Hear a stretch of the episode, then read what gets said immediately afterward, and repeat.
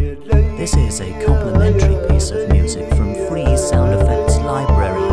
For the full track, please go to freesoundeffectslibrary.net. Hello.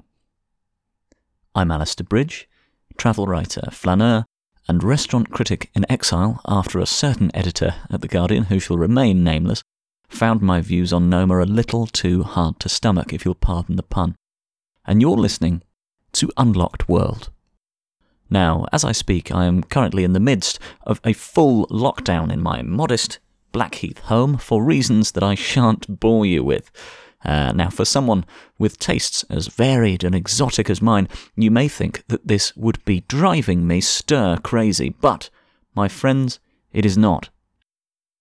By way of explanation, I refer you to a dear friend and adviser in troubled times, Mr. John Keats, who, in his poem written on the day Mr. Leigh Hunt left prison, writes, uh, well, it's such a wonderful poem that I think I shall read it in full.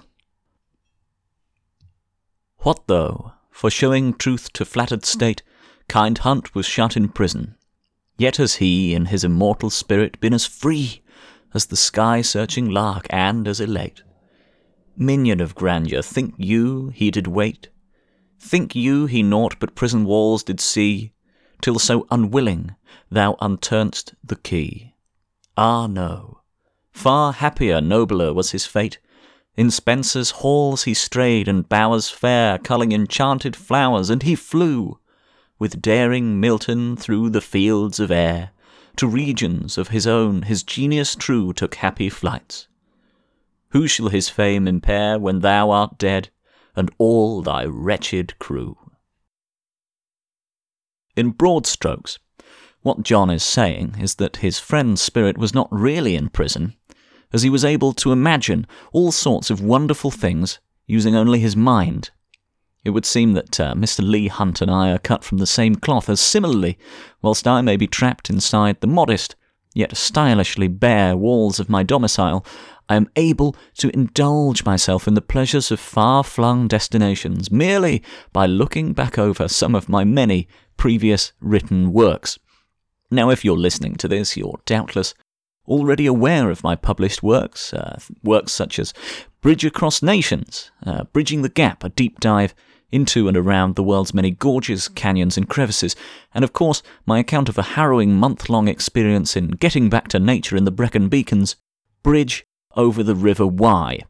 In this series, I will be delving back into some of my many various travel writings, from extracts from my books to previously unseen, unpublished accounts.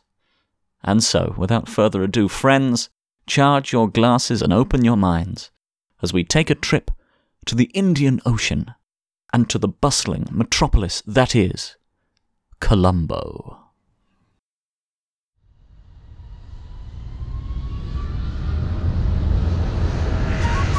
This is a complimentary piece of music from Free Sound Effects Library. For the full track, please go to freesoundeffectslibrary.net. The first thing that you see when you step off the aeroplane at Bandaranaike International Airport is tarmac. And the first thing you feel is a wave of hot, humid air inviting forth from your pores a thick film of sweat. The complementary gin and tonics in your system are reawakened, and you are once again drunk, both with drink and with the anticipation as you look forward to getting to grips with what Colombo, the historic capital of Sri Lanka, or Ceylon to older readers, has to offer. Once you have composed yourself, you are able to descend the staircase and see the modest airport with its single runway and charming terminal. Making your way through passport control and idly scrutinizing your photo in the queue as you do so, you are struck by how old you have become, and what great hope shines in the eyes of the young man in that battered little booklet. A window to a time before the twin axes of alimony and myopic editorial decisions had taken chunks out of the trunk of the tree of ambition. Out the front of the airport, you were met by your, or rather, I am met by my driver, Karuna Ratna. a young man apparently named after a famed Sri Lankan poet. However, despite his namesake, I detected little lyricism in the man, his shabby appearance matched only by his shabby attitude. And our communications over the duration of my trip amounted to little more than a series of terse gruntings. Karunaratna sniffs a lot, perhaps detecting the alcohol on my breath and perhaps disdaining, although I had been given to believe that the Sri Lankans, as much as anyone, enjoy a drink. His disdain has helped little when I crack open my bottle of duty free whisky and offer him a slug. Now, where I come from, this would be gladly accepted whether one is at the wheel of a moving vehicle or not.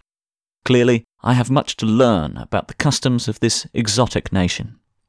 Now, not wishing to be sheltered from what the real Colombo has to offer, I have not, as I usually would, booked myself into the Hilton, but instead into the Best Western on Edmonton Road.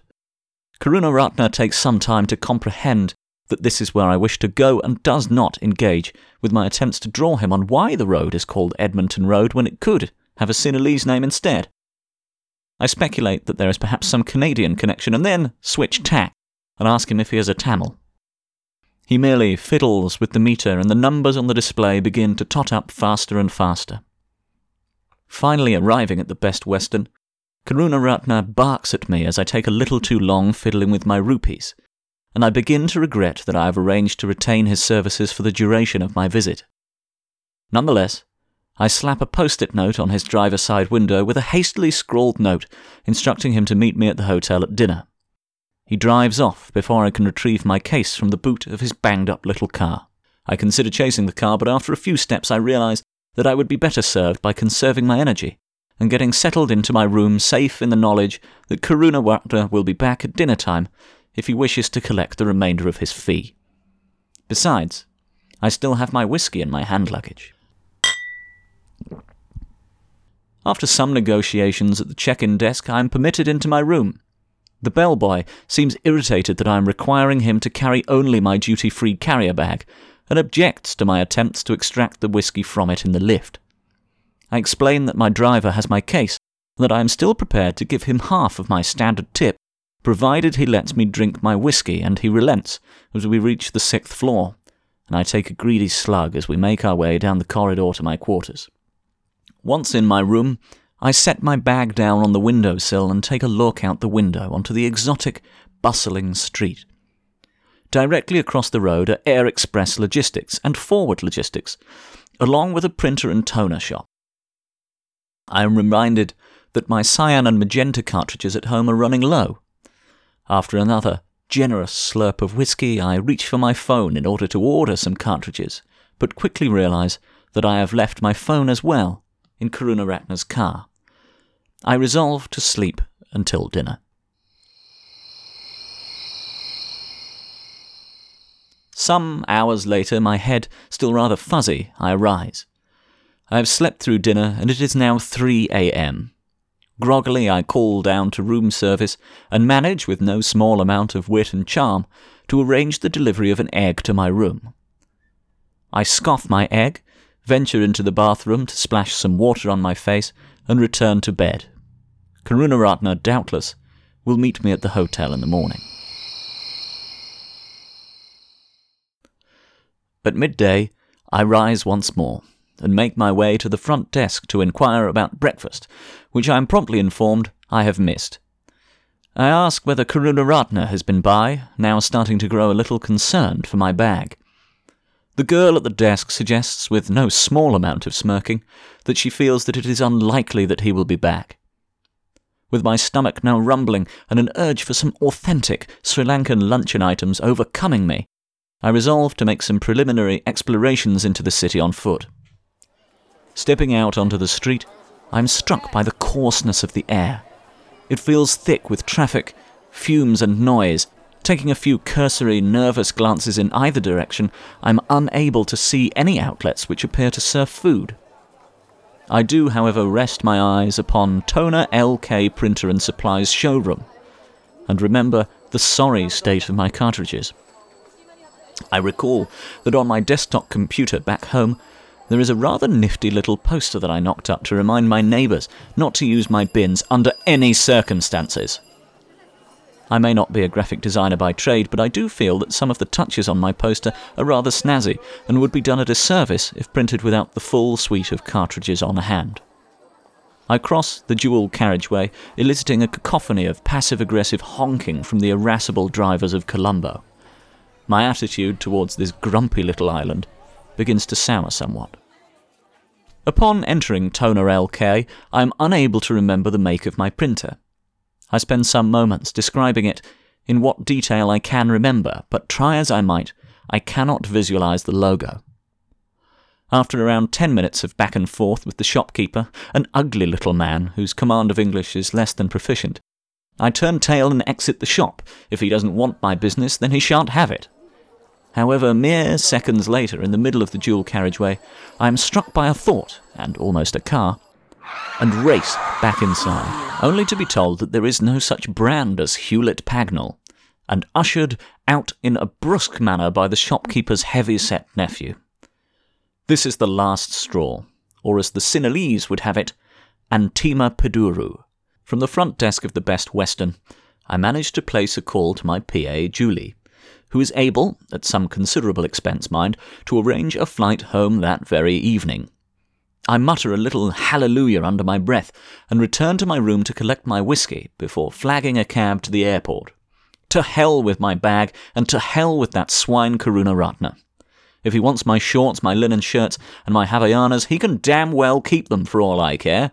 Plenty more where they came from, perhaps too many, as my cleaner always seems to imply with her eyes. Whilst Colombo may be the historic capital of Sri Lanka, these days the official administrative capital is Sri Jayewardenepura Kota, a satellite city located within the urban area of the de facto economic and legislative capital Colombo.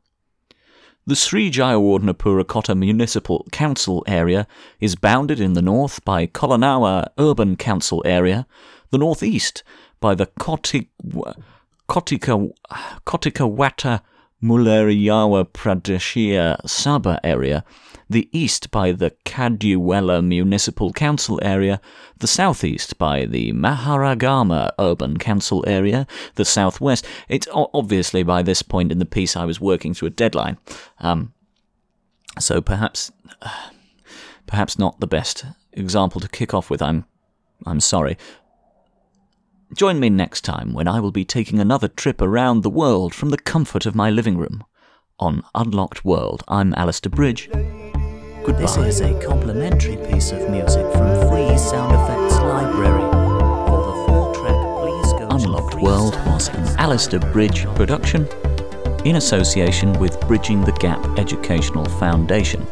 If you enjoyed the podcast, please do leave us a review on iTunes, Acast, or whatever podcast app you are using. Um, uh, and a brief note if anyone is aware of a free uh, royalty free music uh, provider, please do let me know, as my usual resource is, as you can hear, letting me down a little bit here. Please do uh, like and subscribe, and we'll see you next time. Thank you very much.